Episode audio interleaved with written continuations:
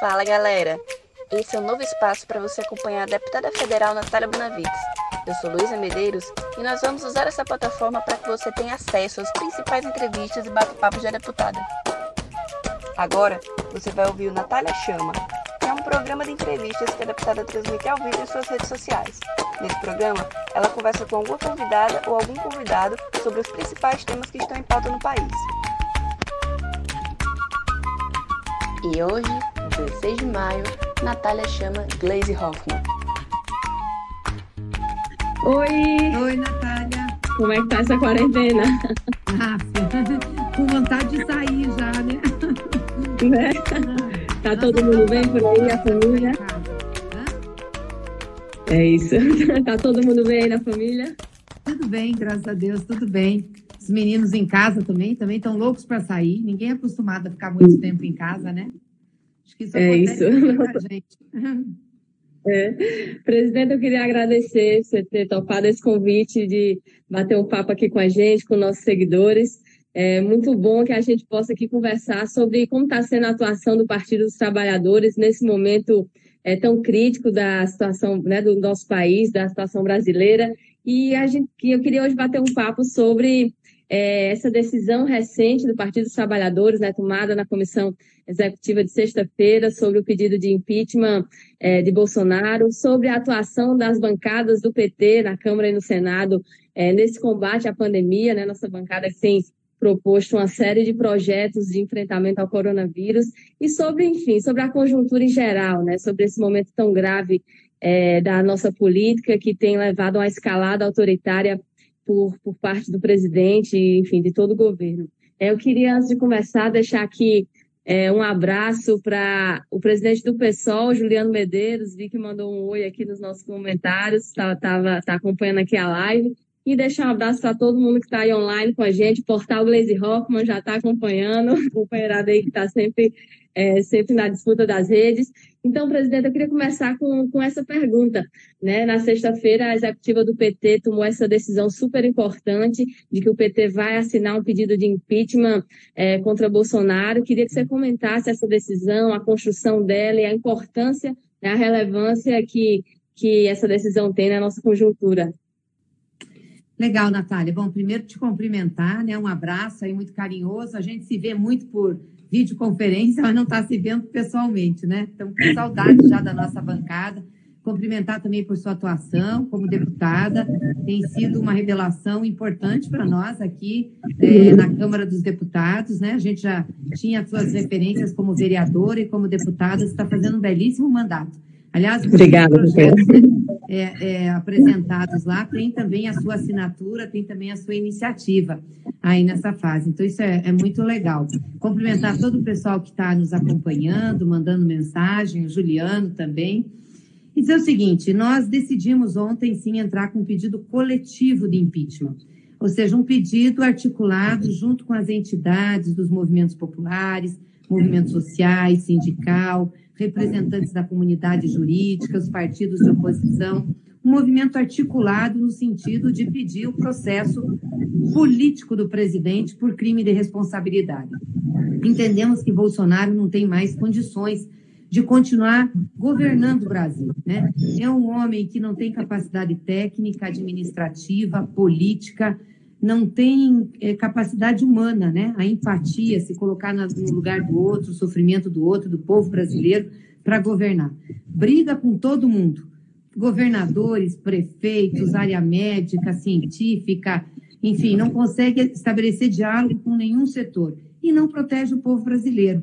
O que ele está fazendo agora, até agora, de concreto, é o que nós da oposição propusemos, né?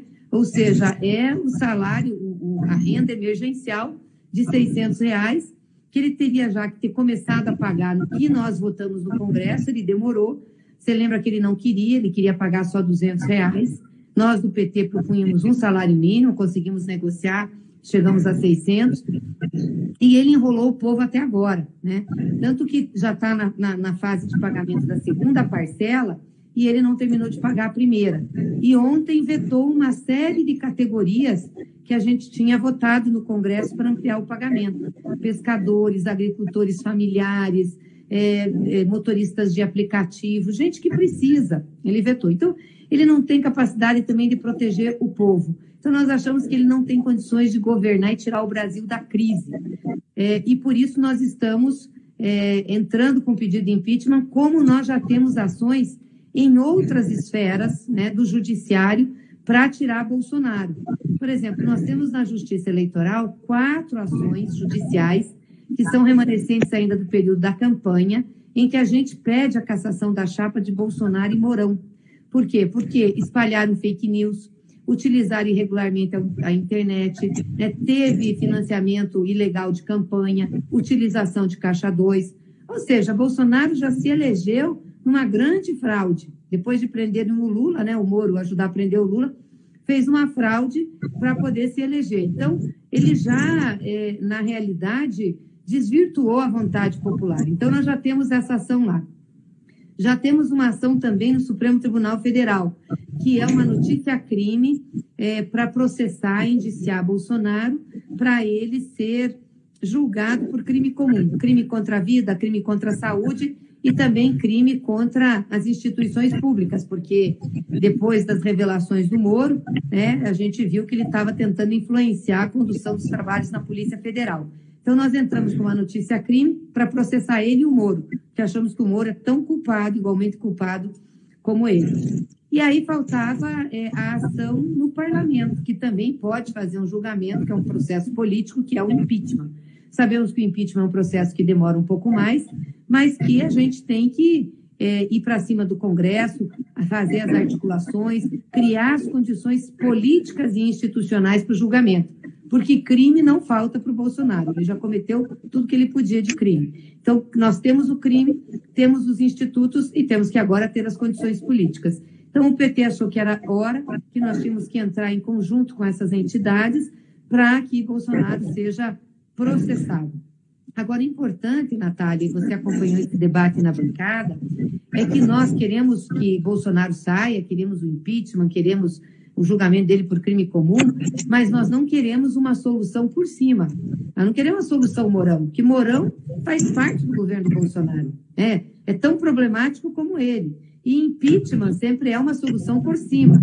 Então, o que, que nós queremos ao, ao lado do julgamento de impeachment? Que a gente aprove uma proposta de emenda constitucional, que são dois companheiros nossos, né, o Henrique Fontana e o Paulo Teixeira, é a PEC 37, que diz o seguinte: que, é, em sendo afastado o presidente da República, 90 dias após, convoca-se eleições. Então, o povo tem que participar desse processo, né, para ter legitimidade, que é o que a gente busca desse processo eleitoral, quando ele se elegeu com uma série de falcatruas. Então, foi isso que a executiva decidiu ontem, eu acho que foi importante, fizemos um bom debate político, estamos numa articulação com o PSOL, com o PCdoB, com muitas entidades, com o mundo jurídico, Acho que vai ser uma peça importante essa do impeachment. Obrigada, presidente. É isso mesmo. Foi, acho que foi muito importante mesmo. Acho que semana que vem vai ser é, uma semana importante na nossa luta contra esse governo. E eu queria aproveitar para comentar uma coisa, né? Você falou aí da ação do TSE que trata da cassação da chapa Bolsonaro Mourão por causa das fake news que eles utilizaram nas eleições. E aí, presidente, eu tô, sou uma das representantes do nosso partido na CPMI das fake news, e o que a gente está vendo lá é realmente assim. É, é, algo muito criminoso, né? Quando a gente fala que está montada uma organização criminosa de distribuir mentira e de tentar manipular o debate político, não é força da expressão, né? É uma organização criminosa mesmo, né? No sentido jurídico do termo, do termo que está sendo financiada por, pelos empresários bolsonaristas e que a gente vê agora na pandemia essa, essas organizações, né, o Gabinete do Ódio e seus tentáculos, que estão até mesmo aí no Estado, no, no, no poder estatal, né, a gente está vendo na presidência a gente trabalhando com isso, nos gabinetes de deputados, como o deputado Eduardo Bolsonaro, é, eles agora centram a sua a disseminação de mentiras, de fake news, em temas relacionados à pandemia, né, ao coronavírus. Como esse é o tema que hoje está acirrando o debate político, é, as fake news também se, é, se focaram né, nesse, nesse tema. Então, é todo tipo de mentira, né? Mentira sobre o próprio, a própria doença, né? Sobre o próprio coronavírus, é, gente dizendo que já tem cura, que já tem vacina, que é uma doença leve, que mata menos do que outras gripes, do que é, outras doenças é, menos, outras doenças que são amenas é, fake news sobre os governadores e a nossa governadora Fátima Bezerra também, né, sobre as medidas que estão sendo tomadas de isolamento social. Então, é, esse, essa organização criminosa se direciona agora a tratar do coronavírus. Né, e isso também tem impacto no enfrentamento à Covid, porque é um tipo de fake news que mata né? Tem fake news dizendo que tomar uma determinada substância faz a pessoa não pegar o vírus, e aí tem gente se intoxicando né, se arriscando, tomando essas substâncias.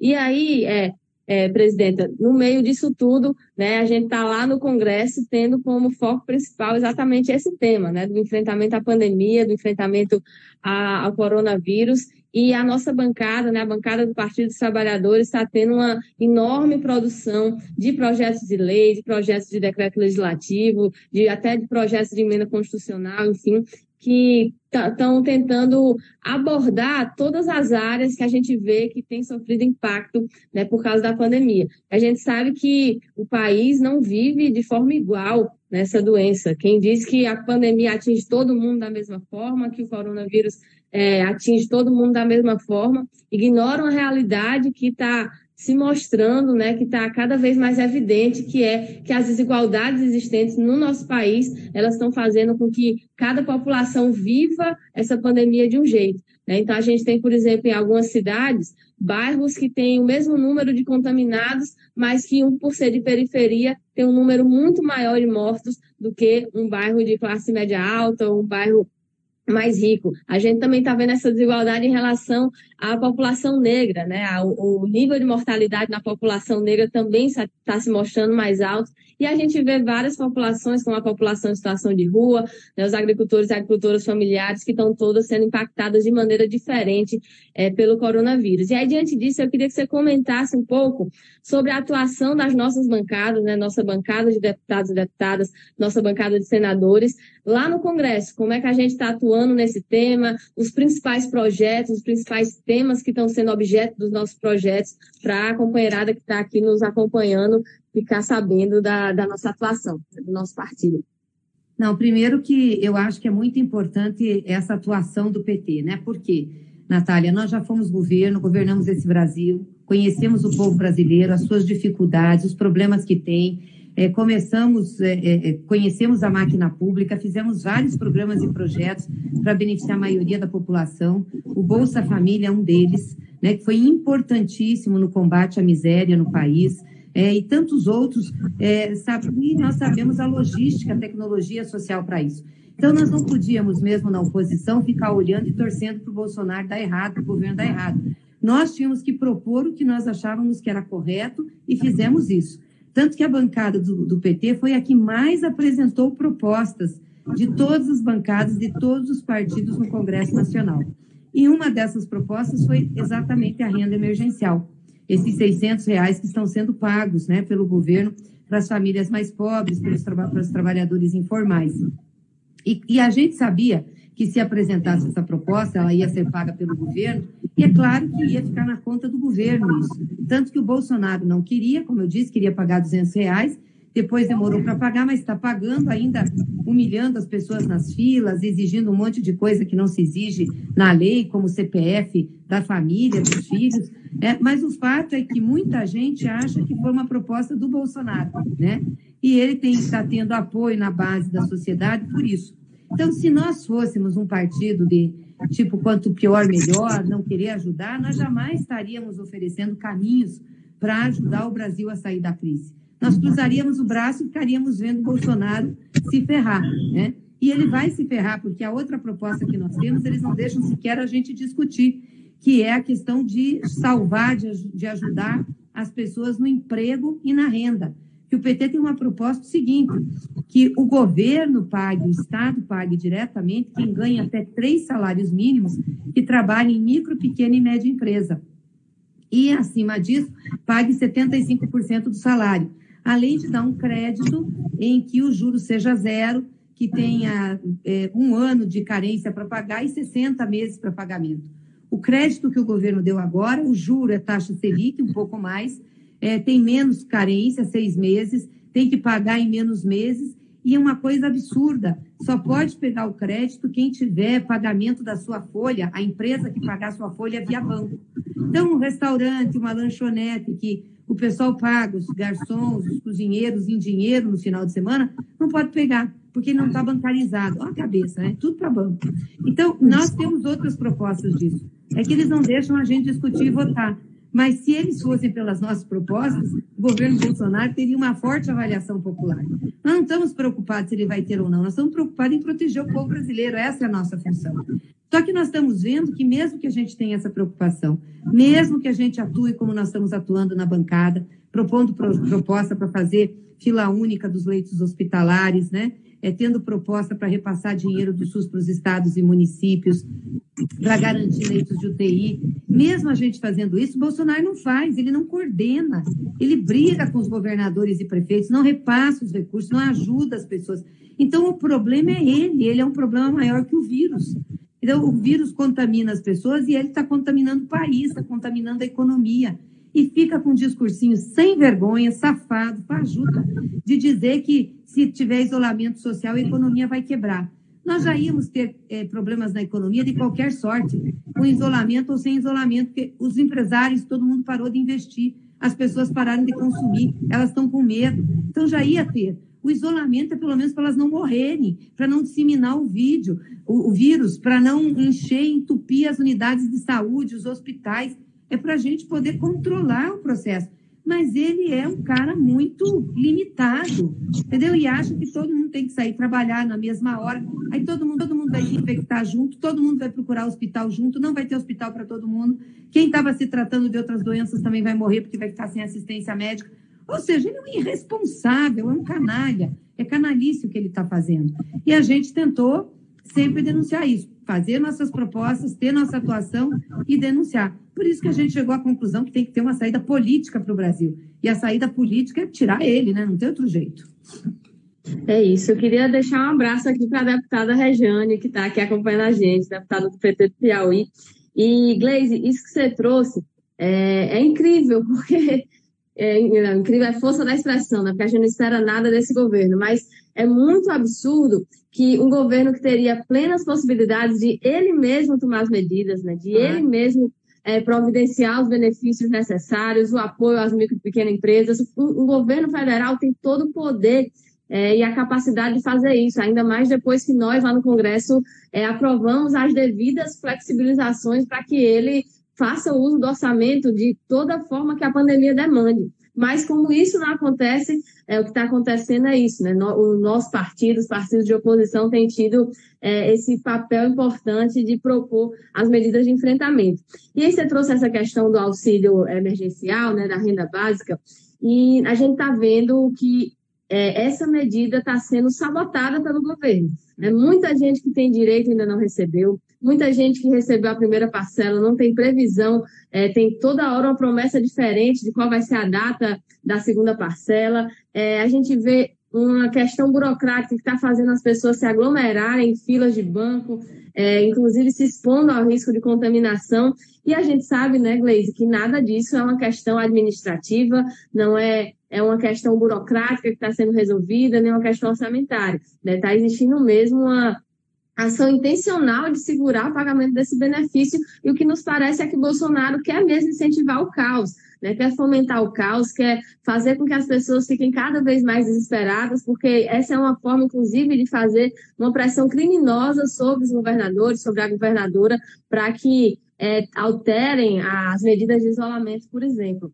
E nos parece que esse tipo de medida, né, quando o próprio presidente da República age para fomentar o caos, é uma forma também de buscar desculpas, né, de buscar pretextos para ações autoritárias, né, para medidas que representem um fechamento maior né, do, do regime, um, um dano maior à nossa democracia. E quando a gente junta esse fato a todas as ações recentes de Bolsonaro, como participar de manifestações que pedem explicitamente o fechamento do Congresso, o fechamento do STF, intervenção militar, como as homenagens que foram feitas no aniversário do golpe militar por parte de Bolsonaro, de Mourão, do ministro da Defesa. A gente tem até uma ação na justiça em relação a isso como quando os ministros ou os filhos do presidente falam em AI-5, né, quando a gente junta tudo isso, a gente vê que existe uma característica realmente autoritária nesse governo, né, e que isso não é surpresa, na verdade. Se a gente for olhar a história política de Bolsonaro, essa foi uma constante, né, isso sempre teve na sua atuação política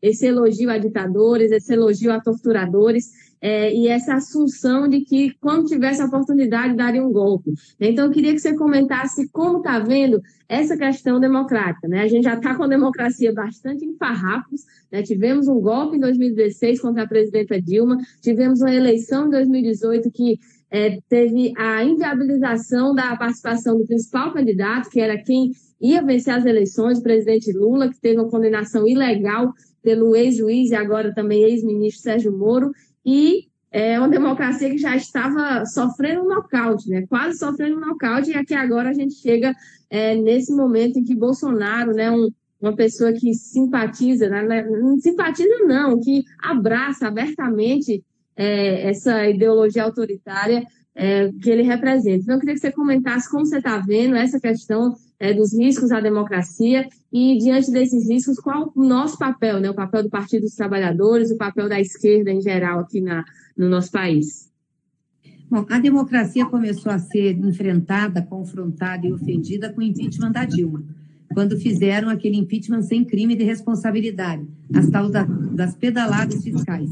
Ou seja, era uma prática orçamentária utilizada em todos os governos, resolveram achar que a Dilma tinha feito pedalada e tinha feito diferente. Não tinha absolutamente nada de errado. Mas construíram isso, ajudados por Sérgio Moro, construíram uma narrativa de que o PT tinha roubado o Brasil, né? era um, um agrupamento de bandidos, e tiraram a Dilma porque não gostavam dela, achavam que ela não era uma boa presidente para a política. É, o Eduardo Cunha ajudou com as pautas bombas, rasgar a Constituição. Naquele momento, nós falávamos: se vocês fizerem isso com a Dilma, sem o crime de responsabilidade, sem o que a Constituição prevê, vocês vão jogar o país numa instabilidade. As instituições vão ser desrespeitadas e a Constituição também. Não deu outra, né? Temer entrou e começou a instabilidade. Fizeram as reformas para tirar direito dos trabalhadores, reforma trabalhista Fizeram a emenda constitucional 95 para cortar recursos da área social, tanto que tiraram 22 bilhões da saúde, que tem falta, feito falta para o SUS agora, né? porque eles falam tanto mal de política pública, do SUS, do Sistema Único de Saúde. Quem está segurando o enfrentamento a essa pandemia é o velho e bom SUS, é a política pública de saúde, que eles tentaram destruir. Enfim, cortaram assistente social, cortaram educação, cortaram tudo. Depois fizeram a reforma do ensino médio, aí vieram com a reforma da Previdência, cortando recursos orçamentários, e começou um desgaste total na política brasileira. Tanto que a direita, que articulou a tirada da Dilma, não ganhou a eleição de 18, ganhou a extrema-direita. Eles prepararam o caminho para Bolsonaro. Moro ajudou né, deliberadamente Bolsonaro a ganhar a eleição. E jogaram o país nessa crise total. O Bolsonaro tem uma cabeça autoritária. Ele acha que não pode ter democracia, que, tem, que não tem que ter Congresso, não tem que ter Supremo, tem que ter só o Executivo, ele mandar e o resto obedecer. E quem não, não tiver a favor é borduna, é polícia. É assim a, a cabeça dele. E ele está fazendo uma escalada para isso. Né? E o que me preocupa é a baixa reação das instituições da presidência do, do, Congresso Nacional, da Câmara dos Deputados e do Senado, da presidência do Supremo. É como que que passam a mão na cabeça do Bolsonaro. Ele vai para fora do palácio quando não podia nessa pandemia, é, incentiva discursos contra o Supremo, contra a Câmara, incentiva discursos a favor da, da ditadura e as instituições ficam quietas. Daqui a pouco não dá mais tempo, entendeu? Ele vai continuar fazendo isso, o pessoal vai passando a mão e aí vai acontecer o quê? Né? O que, que vai, como é que vai ficar Bolsonaro? Porque o que ele quer mesmo é criar uma crise social, um caos social, para ele colocar a sua escalada autoritária, justificar um fechamento de regime, um estado de sítio, botar tanque na rua. É isso que ele planeja, é isso que ele quer. E ficar no poder pela força das armas. Quando ele dá força política para as Forças Armadas, ele está querendo isso. Política e arma não combinam. Quem é detentor de armas não faz política. Quem faz política não detém armas, porque senão não dá certo. Nós estamos indo para um outro caminho. Nós estamos colocando quem tem armas dentro, nós não, né? Ele, dentro da política. Então, quando esse pessoal for confrontado, vão usar a força para impor suas ideias. E Bolsonaro quer isso. Então, nós temos sim que chamar os setores democráticos da sociedade brasileira, temos que fazer um enfrentamento a isso, defender a democracia, que é nova no Brasil. O período mais longevo de democracia é esse que nós temos agora. Começou em 88 e está vindo até aqui, mais de 30 anos. O resto que nós tivemos no país foram soluços democráticos, ou seja, momentos muito curtos de democracia. A maioria das vezes, a gente teve autoritarismo, sim, inclusive com a presença militar. Por isso que os militares estão tão à vontade nos cargos de comando desse governo. Então, nós temos que tomar cuidado e a gente sabe que se fora da democracia não tem solução. A ditadura não é solução para nada, absolutamente para nada. Já vivemos no país ditadura, sabemos da consequência disso. Longe de implantar lei e ordem, como muitos dizem, ela implanta é o terror, né? Tirando a capacidade das pessoas de se organizarem para lutar por seus direitos. Perfeito, presidenta. Eu, eu ia passar para a nossa última pergunta, mas ainda dialogando com essa, né? Você mencionou, inclusive, o papel dessa, desse setor militar no governo Bolsonaro, e essa semana é, o vice-presidente, né, o Mourão, publicou um artigo, e nesse artigo nos pareceu que também ali continha uma sinalização autoritária, né, uma sinalização é, golpista. Eu queria que pudesse comentar é, essa manifestação do vice-presidente, né, logo nessa, nessa semana aí em que o inquérito que investiga Bolsonaro e Moro avança. Eu acho que eles estão tentando, o pessoal militar, dar uma ordem unida. Não parecer que Mourão esteja conspirando contra Bolsonaro, porque sabe que tem os processos contra ele e que podem caçá-lo, né? tanto no Supremo, quanto na Câmara e também na Justiça Eleitoral. Então, Mourão tentou fazer um artigo de alinhamento. Só que fez o artigo de alinhamento e pôs o que ele pensa. A cabeça dele é aquilo mesmo, autoritária. Né? Se tiver qualquer problema social, nós vamos botar as armas e a força. É assim que eles pensam. Eles não têm é, é, a discussão, o contraditório, o olhar do outro, só tem o deles. Por isso que é, que é perigoso e que é horrível isso, né? Então, é, quando a gente fala que quer eleição, eleição através né, do povo para resolver o, o, problema de afastamento do presidente, é isso, nós não queremos Mourão. É farinha do mesmo saco, da mesma turma, está ali junto, pensa igual, acha que tem que fazer isso mesmo, né? Que a ordem é ele mandar e os outros obedecer, uma cabeça retrógrada. Nós não podemos aceitar isso. Nós lutamos muito para ter democracia no país. Temos que continuar lutando para preservá-la. Isso é muito importante para que a gente possa avançar nos direitos sociais do povo. E nunca é demais lembrar, né? Tem muita gente que acha que Mourão é é muito diferente de Bolsonaro, que é uma, seria uma pessoa mais moderada.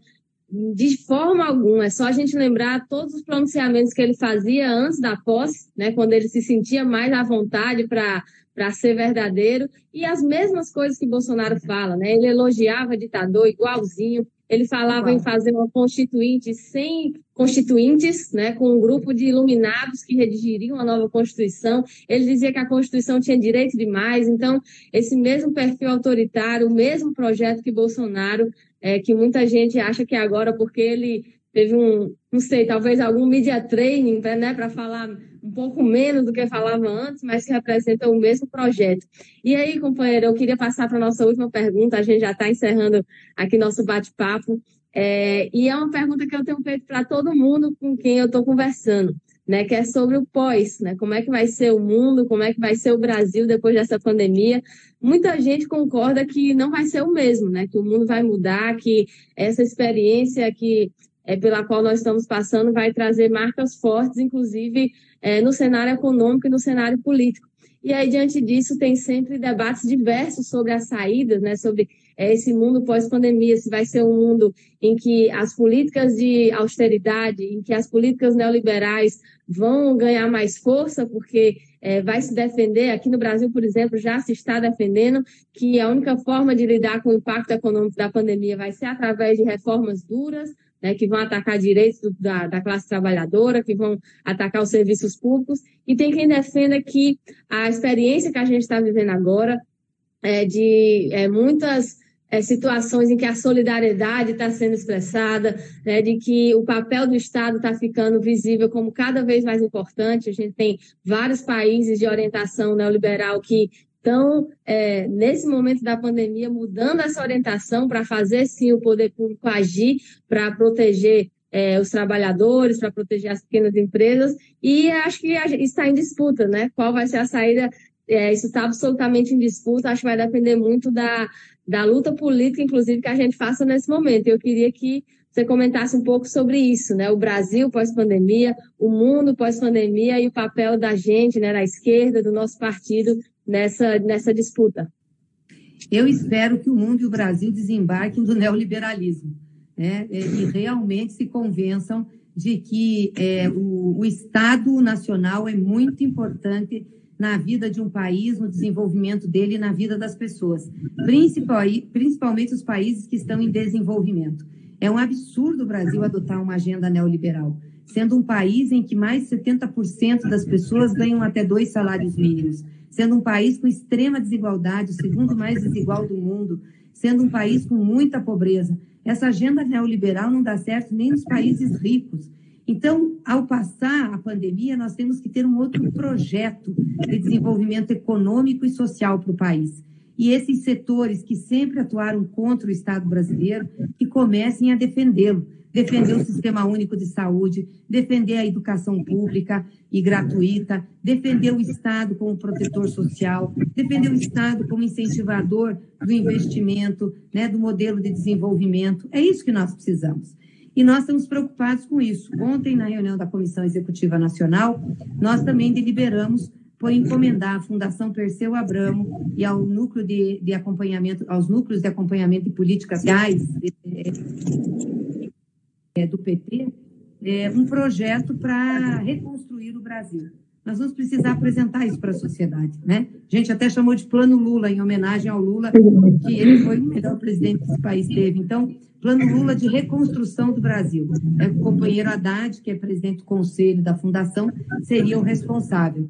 É um plano que traga para o Brasil, sim, como que nós vemos a reconstrução da economia, o que, que nós temos que fazer, como que a gente vê a estruturação de políticas públicas para dar conta dos desafios da diversidade do povo brasileiro e das regiões do Brasil, como que a gente vai conceber um plano de investimentos, né? Como que nós vamos ter uma política de desenvolvimento social e de proteção das pessoas, de geração de emprego, de melhoria da renda? Então, esse plano que a gente quer elaborar em conjunto aí com todo o partido, com setores da sociedade, para apresentar ao Brasil um plano de reconstrução nacional.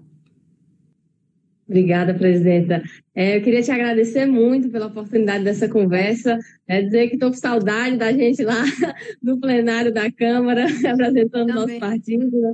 Que tempos, né, que eu não imaginava a gente viver algo assim. É dizer que eu tenho muito orgulho, né, de cerrar fileiras no Partido dos Trabalhadores contigo e com todo mundo da nossa bancada.